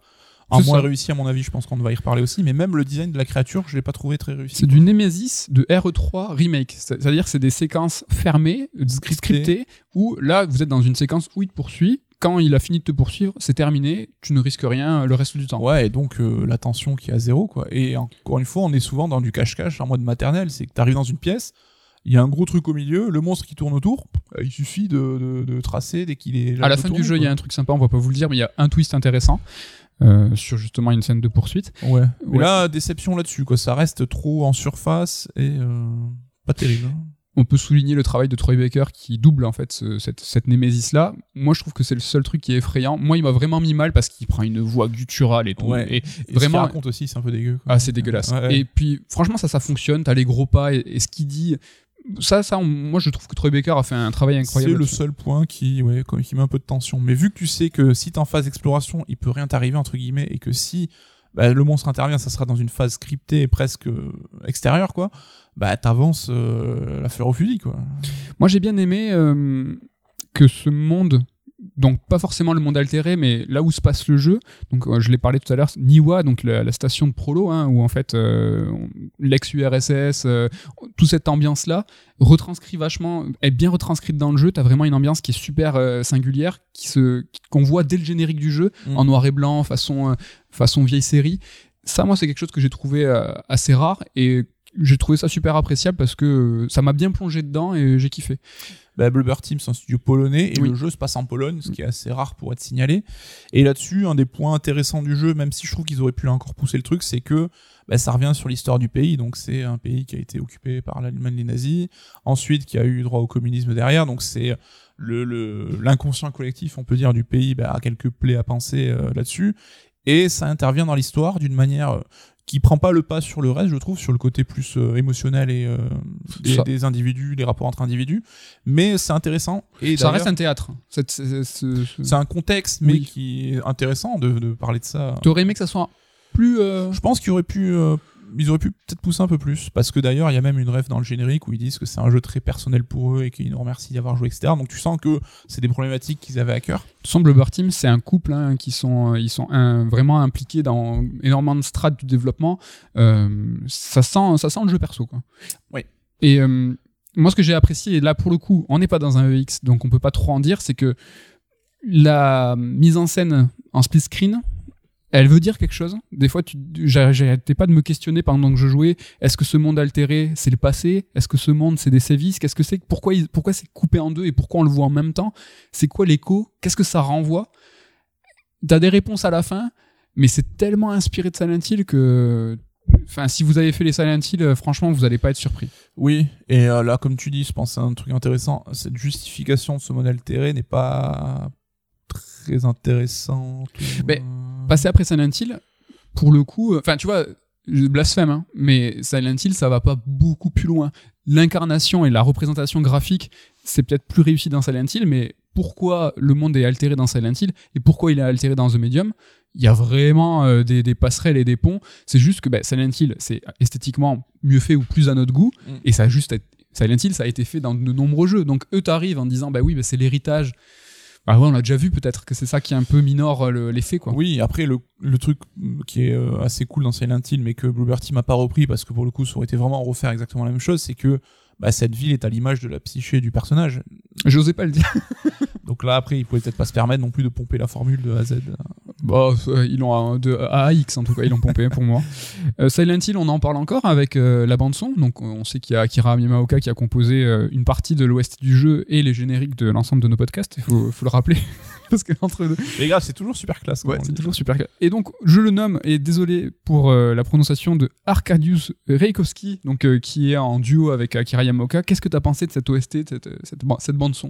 Est-ce que tu l'as trouvé silentiesque, efficace? Euh, oui, alors sur l'ensemble du jeu, euh, c'est toujours très réussi, même le sound design est réussi, mais je trouve que ça reste un peu discret. Et effectivement, à la fin, on retrouve des chansons vraiment là, plus dans le délire Silent Hill, donc on remarque un peu plus. Donc c'est réussi, Très mais sympa. Voilà, sans forcément me taper le cul par terre. quoi. Ouais, moi je suis assez d'accord avec toi sur le cul par terre. Sur euh, aussi euh, bah, l'héritage de Silent Hill, encore une fois, euh, on, trouve des, on trouve des sonorités, on trouve des trucs qui font penser, notamment à ce passage à la fin du jeu dont on ne vous dira rien, mais qui. Mais Ils ont même repris la chanteuse des, des, des chansons de Silent Hill pour. Bon, là, on dit tout, là. on balance. Mais bon, ouais. Moi, j'ai pas trouvé ça désagréable, en tout cas. Non, non, non, ça fait le taf. Qu'est-ce que t'as pensé de, de l'héroïne? Qu'est-ce que t'as pensé des protagonistes? On a parlé euh, donc de Troy Baker et le, le grand méchant. Cette héroïne-là, tu l'as trouvée, euh, tu l'as trouvée attachante Tu l'as trouvée... euh, Alors là, ça va être délicat sans spoiler. Disons Ouais. que c'est pas elle qui m'a le plus intéressé. Ah, je comprends. Ouais. Est-ce que t'as trouvé aussi... C'est marrant, on est en train de démonter le jeu alors qu'on a tous les deux. Non, non, moi j'ai grave apprécié. Est-ce que t'as trouvé intéressant ce, ce- ce- ce- cet artifice qui est très euh, en vogue dans le jeu vidéo euh, et qui était dans Call of the Sea, le fait qu'elle se parle à elle-même? Est-ce que que t'as trouvé ça dérangeant? Parce que pour le coup elle se parle tout le temps et Call of the Sea ça t'avait dérangé et quand j'ai joué j'ai pensé à toi j'ai fait ah ça coucou il va enfin Nico il va pas aimer et elle se parle continuellement continuellement Ouais, ouais. ça, dans les Resident Evil, c'était pas le cas. Ça, dans Silent Hill, c'était pas le cas. C'est quelque chose qui est assez moderne. Et pour le coup, je me suis dit, c'est vrai, c'est moderne, c'est plus dans l'air du temps. Mais j'ai eu la sensation de me dire, alors là, comme d'habitude, c'est un artifice pour occuper l'espace. Mais c'est presque, je me suis dit, mais, mais vous avez fait pas confiance en l'OST Enfin, vous avez pas confiance en votre ambiance? Et L'espace, il était occupé par ces bruitages, ce sound design que je trouve de grande qualité sur The Medium. Mm. Mais je trouve l'OST suffisamment euh, solide pour occuper l'espace. Pourquoi ce blabla continuel euh, j'avoue que ça m'a moins choqué dans Call of the Sea, Mhm. je saurais pas trop dire pourquoi. Ouais. Mais il y a deux trois fois où j'ai tiqué où elle te sort une blague, mais genre que tu aurais fait en soirée avec des potes. Enfin, pas, un côté graveleux, mais genre une vanne sur euh, le contexte. Mais tu fais, mais d'où tu fais des vannes dans cette, euh, dans ce, enfin, t'es dans une truc horrifique avec des mondes, un monde alternatif, des monstres qui te pourchassent. Tu fais des vannes? Enfin, ça, c'est quoi le C'est pas la plus inquiète des personnages. Oui, voilà, c'est un Elle mode. euh, Pouah, je m'en bats les euh, Elle est bien. Je Elle est- chill dans la zone, là, tranquille. Donc c'est une médium hein, euh, quand elle touche certains objets, quand euh, elle se, elle se projette dans cette alter- euh, alternative euh, du monde. Toujours pareil, est-ce que c'est le passé On sait pas trop. Mais euh, ouais, c'est vrai qu'elle est, elle est confiante dans ses capacités, quoi. Oui, oui, oui. Allez, passe pas le plus mauvais moment de sa vie, on dirait. Donc le jeu The Medium, on va parler un petit peu de son statut. Est-ce qu'on pourrait dire que c'est un jeu Game Pass? Donc c'est un jeu qu'on peut donc qui est exclu euh, série X, qui est dispo Day One sur le Game Pass, qui est dispo aussi sur PC. Qu'est-ce que t'en as pas t'en pensé de ce, statut-là? Est-ce que c'est un jeu qui a été fait pour le Game Pass, le, son statut double A, le fait que ça soit une, un- une figure de proue de la console? Tu vois ce que je veux dire un peu? Est-ce que Ouais, alors j'ai pas l'impression qu'il s'était fait en ayant le Game Pass Ouais. en tête. est-ce que tu trouves que c'est un bon jeu? Pour le Game Pass. Tu vois la nuance? Est-ce que tu vois le, le fait que il ait cette formule? C'est pas du méga triple A. C'est pas, euh, tu vois, c'est pas le nouveau Last of Us, c'est pas le nouveau Resident Evil. Ouais. C'est un jeu avec un- une bonne production value. C'est pas un jeu qui coûte 200 millions. Tu vois, c'est, est-ce que c'est pas ce jeu parfait pour le Game Pass? Impressionnant, mais pas trop. Ouais. Qui coûte cher, mais pas trop. Tu vois, ce. hey, Je euh, sais pas, parce que je pense que nous, quoi qu'il arrive, on l'aurait acheté s'il était pas le Game Pass, donc euh, j'aurais du mal à le dire. Je pense que ça peut être un jeu qui va initier certaines personnes au survival et de par son statut Game Pass, des gens vont s'y essayer alors qu'ils l'auraient peut-être pas fait habituellement. Mais je dirais pas que c'est un jeu Game Pass comme. euh, c'est pas Game Pass, ça passe? Si, c'est Game Pass, ça passe forcément, mais euh, je pense pas qu'il était pensé là-dessus, quoi. Donc, au final, qu'est-ce que t'en as pas? C'est vrai qu'on l'a un peu descendu, alors que moi j'ai vraiment beaucoup apprécié. Mm. Euh, des jeux, un jeu de charentaise, un jeu de chaussons, on se sent bien dans ce- cet héritage de Resident Evil et Silent Ouais. Hill. Est-ce qu'on l'a pas plus kiffé par rapport à notre passé de joueur que par ce qu'il propose réellement, je me demande. Et j'aimerais avoir justement l'avis des gens qui justement ont peut-être pas ce, ce background de survival, voir ce qu'ils en ont pensé. C'est un jeu que j'ai passé un très bon moment, je suis pas sûr dans un mois j'en garderai grand chose, mais euh, j'ai pris beaucoup de plaisir à le faire. Juste quand même de regret que bah, le trouillomètre à zéro, quoi, c'est quand même un peu dommage pour euh, ce type de jeu. J'ai a- pas été une seule fois stressé, euh, pression euh, quelconque, enfin pas une seule fois. J'ai l'impression que le studio il a essayé d'être mesuré, tu vois. Le jumpscare, ils sont spécialistes, euh, ils en ont fait des très efficaces dans, leur- dans les jeux précédents.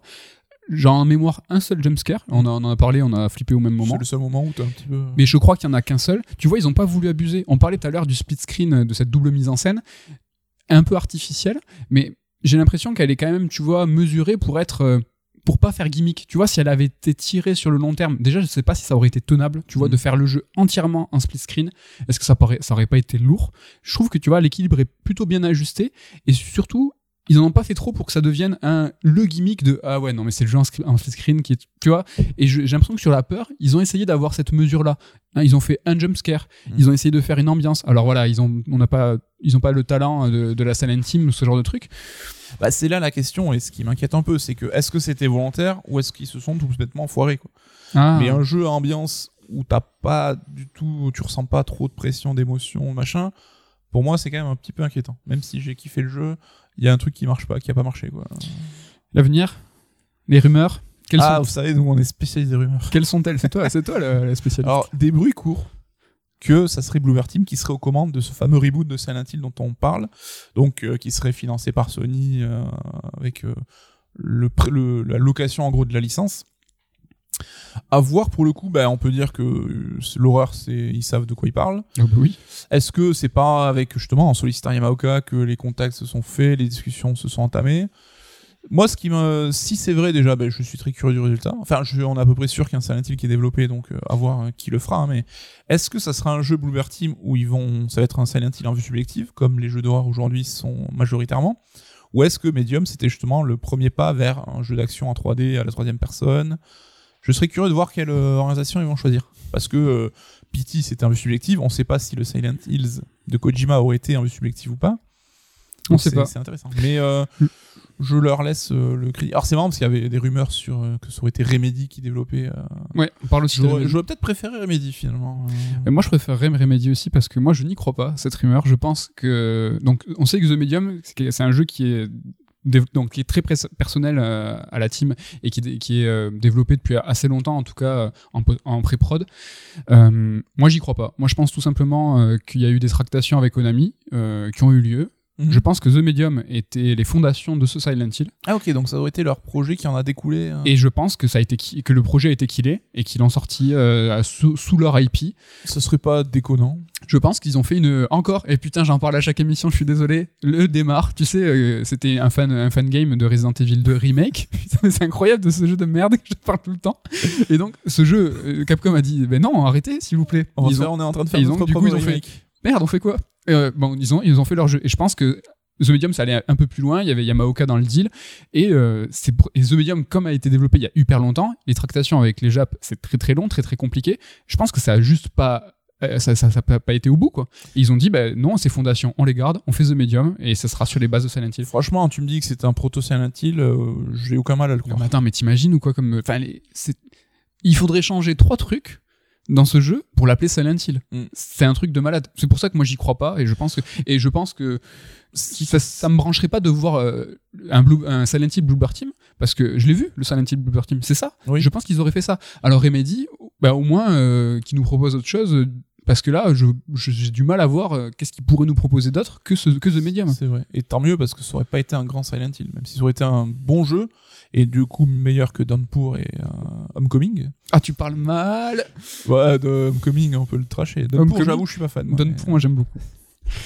Ben voilà pour The Medium. Euh, je, je sais pas si euh, on, on sent un petit peu l'amour qu'on a pour ce jeu, ce qu'il en ressort après, euh, après ces, ces- cette demi-heure. Ouais, putain, on l'a tous les deux, on a passé 2-3 jours, on l'a fait vite, on était à Donf, on Ah en ouais, parlait avec beaucoup d'entrain, mais voilà, faut quand même dire ce qui marche Il faut dire ce qui est. Il faut que la vérité sorte. On va terminer avec une petite présentation d'un jeu qui, est, qui est sorti alors il y a pas si longtemps, hein, on est encore un petit peu dans l'actu, hein, Mm. qui s'appelle Olia. Euh, Olia. Et qu'est-ce que c'est Olia C'est un jeu édité par Devolver et en fait qui est développé par euh, euh, Skeleton Crew Studio. Donc c'est un collectif de Kyoto où il y a des membres un petit peu partout. hein. Donc euh, il y a des membres en France, aux États-Unis, au Japon. C'est pas du tout. Tu vois, c'est pas un studio qui est ancré au Japon. Ouais. je- je- Oui, enfin, c'est pas un jeu Jap, quoi. non, non, non, c'est pas, c'est pas, c'est pas un, un, un jeu Jap pour ça. Euh, L'histoire, hein, rapidement, on joue euh, Faraday, hein, donc euh, déjà je kiffe, son- je kiffe son prénom, euh, qui partait euh, en exploration avec son équipage et le bateau euh, ben, coule et il se retrouve dans un lieu inconnu, inexploré, euh, où il retrouve une peuplade avec une princesse, la princesse Olia. Donc c'est comme Zelda, le nom euh, porte le nom de la princesse. Et euh, voilà, il se retrouve dans ce monde chelou en décrépitude. et il va très rapidement, là je vous fais le pitch en deux secondes, qu'il va retrouver une lance particulière grâce à une boussole qu'il a trouvée par hasard. Et donc cette lance va lui servir de téléporteur et va servir de feature principale au jeu, c'est-à-dire quand vous lancez quand vous lancez la lance, là où elle va atterrir, vous pourrez vous téléporter traversant ennemis ou objets euh, qui Ouais. vont se retrouver. euh, Ça reste un jeu d'action en 2D, euh, pixel art, assez. Enfin, très très orienté action, quoi. C'est ça. J'allais faire le, le petit descriptif parce qu'en fait, moi, ce qui m'a tout de suite choqué, enfin choqué, ce qui m'a tout de suite intéressé dans ce jeu et en fait qui m'a un petit peu alpagué et qui m'a fait l'aimer plus que de raison, je pense, c'est que il m'a fait penser à Hyper Light Drifter. Et en fait, ce jeu, Hyper Light Drifter, euh, donc euh, qui est développé par Art Machine et euh, Alex Preston. C'est pour moi du pas du top 10 all time, mais c'est vraiment un jeu que j'adore Ouais, un jeu qui tient à cœur. et j'ai jamais trouvé un feeling similaire. Et là, c'est pas du hyper light, donc euh, je déjà calmez-vous, euh, je, je vous vois sautiller en Le disant, mec nous chauffe et nous calme direct derrière. c'est pas du hyper light drifter, mais il y a du feeling de ce jeu. Et ça, moi, ça m'a super, ça m'a vraiment enthousiasmé. C'est plus en termes de gameplay ou plus en termes de. Un petit peu de tout. Déjà, c'est un pixel art qui est super simpliste. Euh, hyper light, c'est pareil. Et là, c'est encore plus simpliste. C'est vraiment euh, presque du pixel art grossier. Mm. Et ce que j'ai trouvé intéressant, c'est que ce pixel art, il est vraiment, tu vois, très, très singulier, très personnel. Il est des fois presque, tu te dis, il est mal fait. Des Ouais. fois, les animations du personnage, tu, tu vois, le perso, il va aller de sa jambe gauche à sa jambe droite, et t'as des proportions qui sont pas respectées. Il a des et tu te dis, c'est chelou. Et en fait, non, ça donne juste une, une identité propre, une identité forte au jeu, et de, de se réapproprier ce pixel art qu'on voit souvent, tu vois, développé d'une même façon. Ça, j'ai trouvé ça intéressant. Mais euh, bon, moi j'ai joué une heure, c'était juste pour pouvoir en parler avec toi. Mais Yes. j'avoue que je suis pas fan du pixel art. Après, c'est euh, comme tu dis, c'est un choix artistique, donc on aime ou on n'aime pas. J'avoue que je suis pas fan, je trouve très grossier, comme tu Ouais, l'as dit. ouais, ouais. Et c'est vrai que bah, il y a cette euh, dichotomie entre les animations super délayées, super expressives du personnage et qui font euh, du coup très Art of Darkness. hein. donc l'héritage Eric Chahi, je pense qu'on en parlera, mais c'est un jeu qui se place clairement là-dessus, quoi. Mais Ouais, non, c'est- intrigant. Ouais, c'est euh, ça, il est intrigant. Mm. Donc la, la différence avec Hyper Light, donc euh, c'est que Hyper Light était en vue zénitale, donc top down, et là c'est un, jeu de profil, euh, et surtout c'est un jeu qui se qui est en écran. C'est-à-dire que vous avez votre écran et quand vous passez, euh, quand vous allez sur le côté de l'écran, euh, putain, le côté de, oui, de l'écran, vous passez écran, d'écran en écran à l'ancienne. euh, Ben là, oui, Another World, Prince of Persia. Donc Another World, il est cité, il est cité texto. bah, le prologue du jeu, c'est un hommage presque plan par plan à euh, Another World quoi. Mais c'est quand tu tombes dans l'eau, j'ai même essayé de nager vers le haut, tu vois, pour remonter, parce que c'était comme ça dans Another World, mais le design des créatures, euh, ce qui se passe à la fin du prologue, enfin, on vous spoilera pas. Là, pour le coup, c'est- un hommage. Pop, non, mais euh, c'est inévitable. hein. Je pense vraiment que ce côté de l'animation euh, simpliste mais détaillée, bah, il y a pas, il y a Bah, pas photo là-dessus. Ouais, je sais pas ce que si t'es d'accord, mais le côté Art of Darkness, le côté, l'animation très cartoon, je trouve qu'on est en plein dedans aussi, quoi. Oui, carrément. Ce qui fait aussi son charme. Ce qui m'a fait penser à Hyperlight aussi, c'est c'est l'univers, tu vois, qui est très triste, très sombre. Euh, ça parle d'abysse, de ténèbres. hein, le, C'est mystérieux. C'est hyper mysté- mystérieux. Je le trouve assez, euh, assez unique. C'est vrai que ça parle beaucoup d'univers marin, de bateaux échoués. On ce n'est pas que le début, ce n'est pas que le prologue. C'est quelque chose qui revient euh, long- longuement. Il y a euh, ce personnage en fait qui va t'amener d'île en île. Mm. Donc tu as un hub central qui va te servir euh, bah, de hub central. hein. C'est pas du tout un monde ouvert, hein, c'est des niveaux euh, et tu vas C'est une choisir. sorte de petite ville, enfin, où t'as, t'as Ouais. recueilli les gens qui ont, que Bah, tu sauves. euh, Par exemple, les naufragés de ton équipage, tu peux les recueillir. Il y en a 10 dans le jeu. Et euh, plus, tu, plus tu, les, tu les sauves, et ça va un petit peu animer ce hub. Et en fait, euh, à chaque fois que tu découvres des cartes, tu vas pouvoir euh, découvrir des nouveaux, des nouveaux lieux. Donc euh, ça, c'est un petit peu différent de Hyperlight, où tu as aussi un monde, un, lieu euh, safe, enfin sûr, qui est central. Et tu vas pouvoir aller à gauche, à droite, voir différents lieux, différents boss, différents euh, points clés. Mais là, dans Hyperlight, c'était un peu plus ouvert. Tu pouvais aller là où tu voulais. Euh, donc c'est surtout cette euh, dans Hyperlight t'avais euh, tu vois ce- ce- cette narration euh, environnementale euh, ce monde en décrépitude là c'est pareil alors toujours pareil dans une moindre mesure hein, c'est quand même un peu moins bien fait Oui, il a peut-être moins d'ambition là-dessus, quand même. mais c'est quelque chose qui est plus de l'ordre du conte tu vois le conte inquiétant lugubre et quelque puis chose- cette langue, ce langue, enfin, cette langue, c'est un peu mi-borboring, Oui. mi-phrasé euh, ancien. Enfin, et tu sais, les personnages te le susurrent parfois. C'est, c'est assez intriguant là-dessus. hein. C'est vrai que ça, c'était quelque chose qui, qui, qui fait quand même son identité. Euh, comme Hyperlight aussi, t'as une réactivité dans la manipulation du personnage qui est, j'ai trouvé, ultra ouf. C'est hy- hyper précis. T'as une sensation de, de puissance, de force. Alors que tu vois la représentation graphique, elle est euh, super euh, minimaliste. Comme dans Hyperlight, tu sens la puissance des coups. Et ça, c'est des artifices qu'on connaît du développement entre guillemets indé et du pixel art. C'est que t'as l'écran qui vibre, t'as des frises aussi. C'est-à-dire qu'au moment où t'as l'impact des coups, t'as l'écran qui va se friser pendant un millième Oui, ça m'a fait penser à Smash Bros un peu. C'est quand t'expulses le mec euh, à la fin du combat. tu sais. Exactement. Ce sentiment de puissance que tu, sais, hein. tu sens le, tu, vois, tu sens le punch, tu même sens si, l'impact. tu si le mec, euh, qui ton petit Faraday avec son, son chapeau de conquistador, tu te dis, euh, il, tu vois, il est ridicule avec son petit fleuret. Dès qu'il met des patates, euh, tu vois, il rigole pas Faraday, quoi. Mais le feeling euh, manette en main, c'est le point fort du jeu à mon sens, et qui évoque un petit peu bah, Dead Cell, un petit peu Hades, quoi. Ce, ce punch dans la prise en main. euh, Ouais, et euh, un sound design qui est, moi j'ai trouvé super efficace, pour le coup. Les musiques sont cool et intrigantes, mais qui fait qui concourt tu vois à l'univers tu vois qu'on a un peu jamais vu quoi c'est c'est- Mais c'est ça qui m'a interrogé pas mal et qui est assez remarquable, je trouve, c'est que le jeu, tu saurais pas dire. Parfois, t'as un truc, ça fait un peu ambiance japonisant, tu vois, la princesse, son peuple, etc. T'as un côté un peu western, des fois, dans les tonalités, dans les sons. Ouais. Ton village, t'es- c'est genre, tu sais, la ville avec le western où c'est une grande allée, t'as les trucs sur les côtés. Ouais. T'as des trucs, tu vois, l'artwork principal du jeu, t'as une sorte de chapeau de pirate. alors l'artwork moi il me fait penser à de la à la BD franco-belge j'ai Ouais. trouvé ça magnifique vraiment euh. Les niveaux, c'est du Indiana Jones avec des pièges, tu sais, genre, tu marches sur une trappe, t'as des fléchettes qui t'arrivent dans la gueule. En fait, c'est un sort de méga mix, un glooby boulga euh, oh joli et au contraire de dire bah, c'est un mix qui a pas d'identité, mais paradoxalement ça crée une identité tout ce truc. Et c'est un jeu que j'aurais du mal à définir dans Ouais. son ambiance et tout, mais au moins il a trouvé une voie à lui quelque part. euh. T'as vraiment une atmosphère, moi, que j'ai jamais vue, tu vois. Euh, Ça, c'est quelque chose qui est.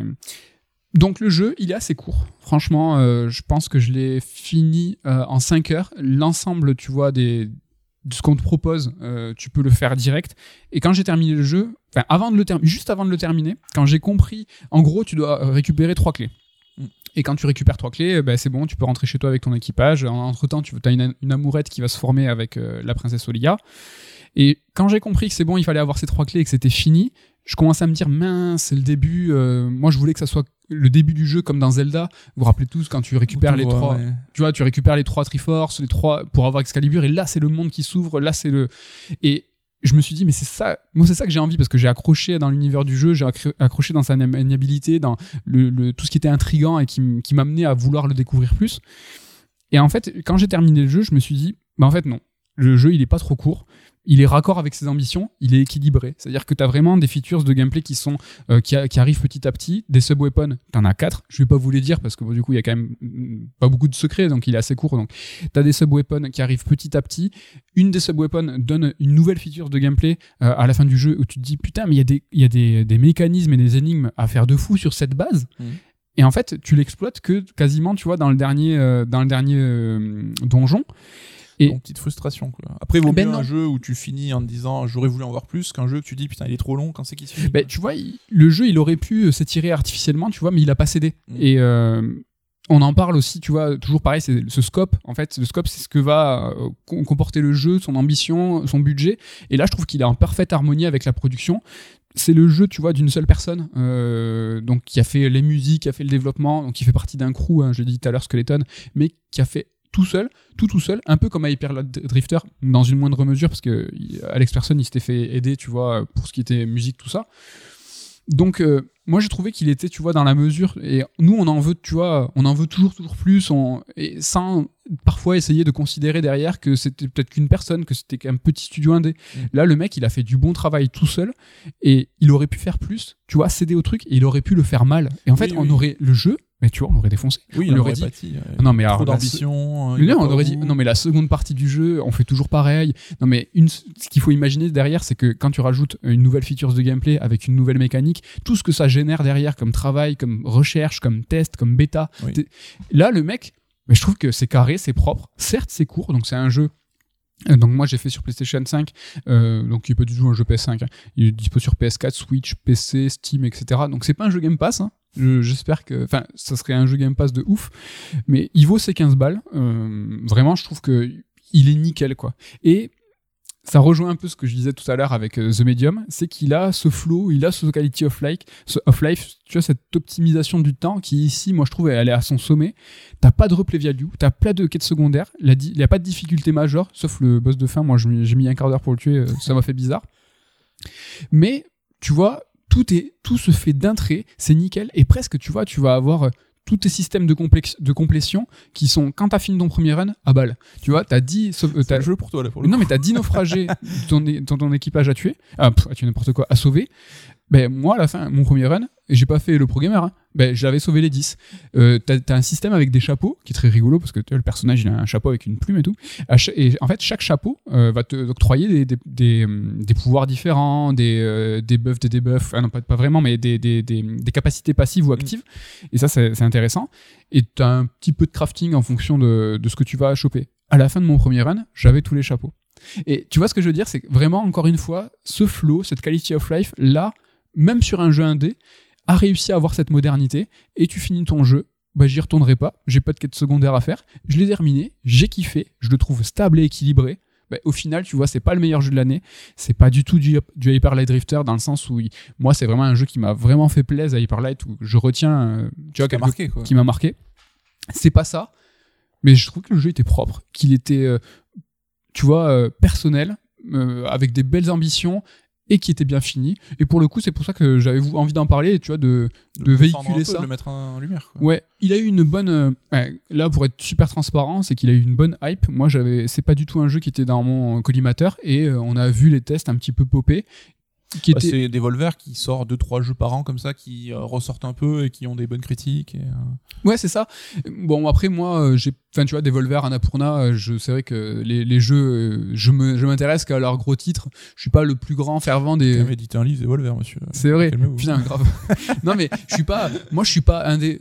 C'est pas méchant, mais tu vois, je suis pas un des fags. Moi, j'aime le jeu indépendant. euh, J'adore quand il m'apporte quelque chose Mm. euh, d'ultra novateur. et Quand le jeu indépendant fait des choses que les AAA peuvent, peuvent, peuvent pas Oui. faire. Tu passes pas il- ta vie sur Itch.io à dénicher la petite Non, non. perle. Mais, bon, euh, pareil. hein. tu vois. Et là, euh, bah ouais, c'est un jeu que j'avais un peu envie de défendre, qui, et j'ai envie de contribuer à cette hype qui est autour de, de ça. Le jeu d'un seul homme, que je vous conseille, qui s'y arrive sur le Game Pass sera parfait. Donc, euh, croisons les doigts, espérons que ça arrive. Et, euh, et ben voilà, pour Olia, euh, pour ce petit, cette petite reco. Mais tu me donnes envie de pousser un peu parce que c'est vrai que moi j'ai joué une heure, j'ai trouvé ça cool, hein, mais il y a rien qui m'a fait dire ah là là il faut que j'aille au bout, que je m'y remette. Mais après tu vois ce débat sur la modernité, je pense qu'il faudra qu'on fasse une émission parce qu'on fait que tourner autour et c'est super intéressant, mais on se détache. Enfin ça plaira pas à plein de joueurs, je pense, Oui. mais on se détache vraiment, ça y est, de cet héritage arcade, de refaire le jeu, replay value, quête secondaire, enfin on imagine plus les jeux comme une expérience, comme tu dis, d'un seul tenant. Tu le fais, t'as vu l'intégralité du truc. T'as pas, c'est genre des MC5 avec sa feature, cette feature que tu débloques à la fin et qui te fait repenser le jeu d'une autre façon. Et il y a des joueurs qui sont pas du tout comme ça. Enfin, tu vois, on parlait de Ken justement qui a fond sur Devil May Cry et qui a passé des peut-être je crois centaines d'heures ou Oh, il a loin. fait plus de 100 heures, il a tout, il a tout fait en S, et là, il est en train de faire euh, le versant avec Virgil. Ouais, et là où le délire, tu vois, c'est justement ce côté très arcade de refaire un jeu, de le poncer, de, de, de pousser son système dans les dans les dans les Dernier retranchement. retranchements. Et euh, c'est, euh, il y a plein de joueurs comme ça. Et euh, là, on est purement dans l'héritage jeu vidéo un peu classique, quoi.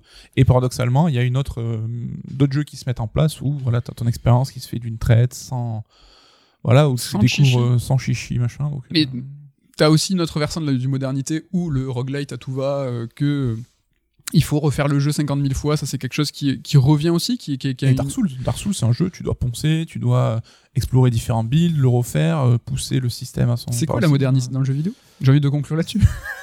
Allez, peut-être euh, dans une prochaine émission, mais en tout cas, tu le dis, on n'arrête pas de tourner autour. Il y a trois choses qui construisent le jeu en ce moment. Bah, le monde ouvert, le flow, la quality of life, ces trois trucs. Il faudra peut-être trouver le jeu qui va un petit peu les... Bah si, hein, je l'ai trouvé moi, c'est Immortals. hein. Le- Ces trois points. Non, je blague, je blague. Calmez- Calmons-nous. Voilà pour ce raid alerte. Est-ce que coucou, tu as quelque chose à nous à te mettre, à nous mettre sous la dent pour euh, nous faire patienter jusqu'à la semaine prochaine? Tu peux plus dire The Medium. Ouais, ah, putain, on a perdu notre fil rouge. Euh, C'est euh. Est-ce que Mario, ça sera à temps ou pas? Je sais pas où. Mario, ça sort pas le 12 On a pas, on est- J'ai pas préparé. euh, Non, ouais, ça sera dead, je pense. Ça sera- je sais pas. ça- tu sais pas tu, tu, tu veux pas nous faire Je pense que je vous de Mario. Je vous parlerai de Mario quand j'aurai l'occasion. Ouais, mais en attendant, il va falloir que tu nous trouves un, un petit sujet d'actu, un petit sujet brûlant. Ouais, ouais, ouais. T'as bah, pas un jeu sur le feu là? euh, Ben non, parce que je suis obligé de jouer à tous les jeux dont tu parles, donc euh, j'arrive pas à avancer sur mes envies à moi, donc tu vas trop vite, tu joues à trop de jeux. Et moi, là, du coup, là, j'ai fini mes jeux un petit peu d'actu. Euh, hier, j'ai failli euh, télécharger euh, No More Heroes 1 et 2, deux Ouh gros là là trous dans ma culture vidéoludique. Ah, ce serait intéressant ça, tu nous en parles. Ah, mais ouais, je pense qu'il faut faire une émission spéciale sans Damien. Il va être dégoûté. non, on a Ken et Damien qui sont deux fervents euh, défenseurs de Souda. Et peut-être pas Soda. Ouais, d'ailleurs, déjà, qu'est-ce que c'est que Ah ça oui, on a la vanne. Donc il y a Souda et Soda. Soda. Donc euh, Soda, c'est le Souda qui se caricature et qui a trouvé son créneau et qui en fait des jeux euh, à foison, mais qui sont plus très intéressants. Est-ce que c'est le, le Souda producteur, mais qui a pas la main dans le cambouis? Oui, voilà. Donc par exemple, typiquement euh, Killer is Dead, c'est ça Mhm. il s'appelle? Son jeu, ben, c'est le pur Soda. Quoi. C'est on reprend les marqueurs qui ont fait la force de son style, Lollipop? mais pour en faire un truc un peu insipide et pas très intéressant. Moi, je suis fan de Souda, mais pas de Soda. Ah là là, ça y Je est, suis je- un vrai, je suis un puriste. T'es un, t'es un- t'es un vrai. Moi, la semaine prochaine, je vais vous parler du sujet que je vous ai teasé déjà la semaine dernière, où je vous avais dit, pour trouver le sujet, euh, jouer à hum, Balan, jouer, jouer à RE8, et là Ah, je rajoute jouer à Monster Hunter Rise. Et là, déjà, comment on fait pour jouer à ces trois jeux Ah, peut-être que la solution est là. Mais euh, putain, t'as toujours tes idées en amont, toi, c'est cool. Mais ça va être euh, intéressant. je Mais j'espère. Attends, calmez-vous, hein, c'est un petit truc. et donc, ouais, peut-être soudain en attendant. Voilà, on a de quoi, on a de quoi faire en venant. Et euh, ben voilà, on espère que cette émission vous a plu. On fait un big up et la bise à Ken, à Damien et à Ludo. Et on vous remercie. On vous dit à la semaine prochaine. À la semaine prochaine, bye bye.